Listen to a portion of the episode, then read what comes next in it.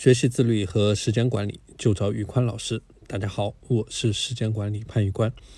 今天我们继续上一节课的话题，来聊一聊这些年我是如何通过自律去管控我的饮食的。主要有下面几个方面。第一个方面是在思维的层面，所谓思想决定行动，行动决定命运。要想做得更好，那就必须懂得更多。而要懂得更多，最好的方法就是不断的去学习。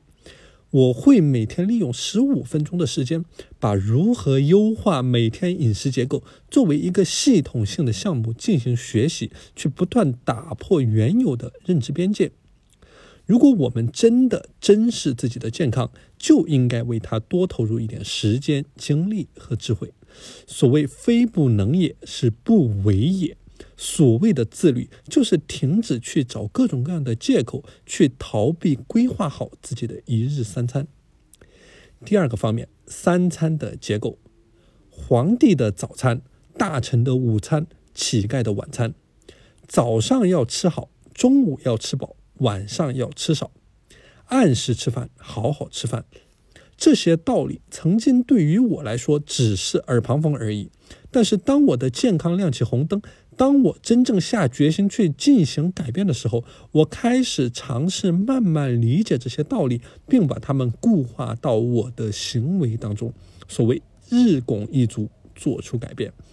比如说早餐，在我的理解当中啊，优质的早餐应该尽可能的包含以下几类食物：奶、蔬果、大豆制品、肉蛋、谷薯和坚果。比如一小碗牛奶燕麦，配上一小碟凉菜，加上一个煮熟的鸡蛋，就已经占到了优质早餐中的四到五个品类。准备的过程其实并不复杂，无论午餐和晚餐，要想搭配好也并非易事。但是只要掌握好了几个核心的原则，也可以最大化的做好优化。三餐有主食，主食不要以纯淀粉。精白米白面的形式进行摄入，一定要粗细搭配。每天的主食中加入全谷物、非大豆的杂豆和薯类的摄入。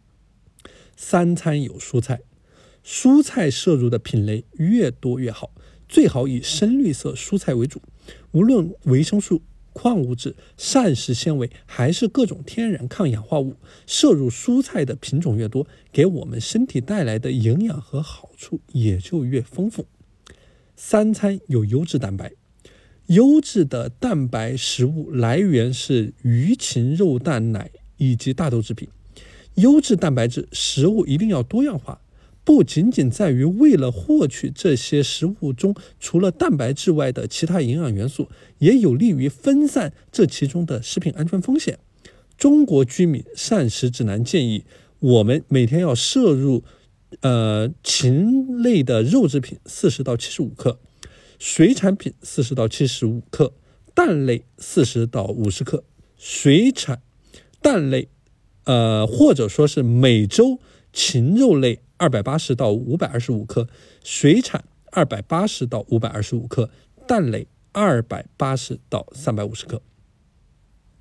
第三个主要的方面呢，就是热量的摄入，这一块一直是我认为进行自律饮食管控的最核心的点。无论再好的食品营养素，一定都要遵从过犹不及的理念。当然，这一块想必也是最难去控制的一个点。毕竟你是在和食欲去进行对抗的过程。有一种说法啊，他认为适度的饥饿是一个人去保持健康的最好状态。现代人最大的风险不是因为吃不饱，而是吃得过饱。而各种各样健康的风险呢，都是由这些额外的热量所引入的。第四个点叫做学会去和食欲和解。欲望放纵的过程，它如同刀口舔命，但欲望本身它并非万恶之源，放纵的过程才会种出恶的果。要想去喝奶茶，想去吃火锅，这些都不是问题，一味的压抑他们才会带来问题。天气会变化，人的情绪也有起伏。馋的时候，不要把人活成了机器，学会和食欲和解，不要让自己的生活充满了牺牲感，牺牲了今天，牺牲了明天，总觉得自己一直在牺牲，那就总有一天会扛不下去。时间管理和通过自律对抗食欲的过程，它是一场永不停止的马拉松。把它当成短跑冲刺的人，也许可以取得短暂的领先，但却跑不远。做好每天的一日三餐管理，获得足够的精力，才有可能去出成果，去逆袭，去改变自己的人生。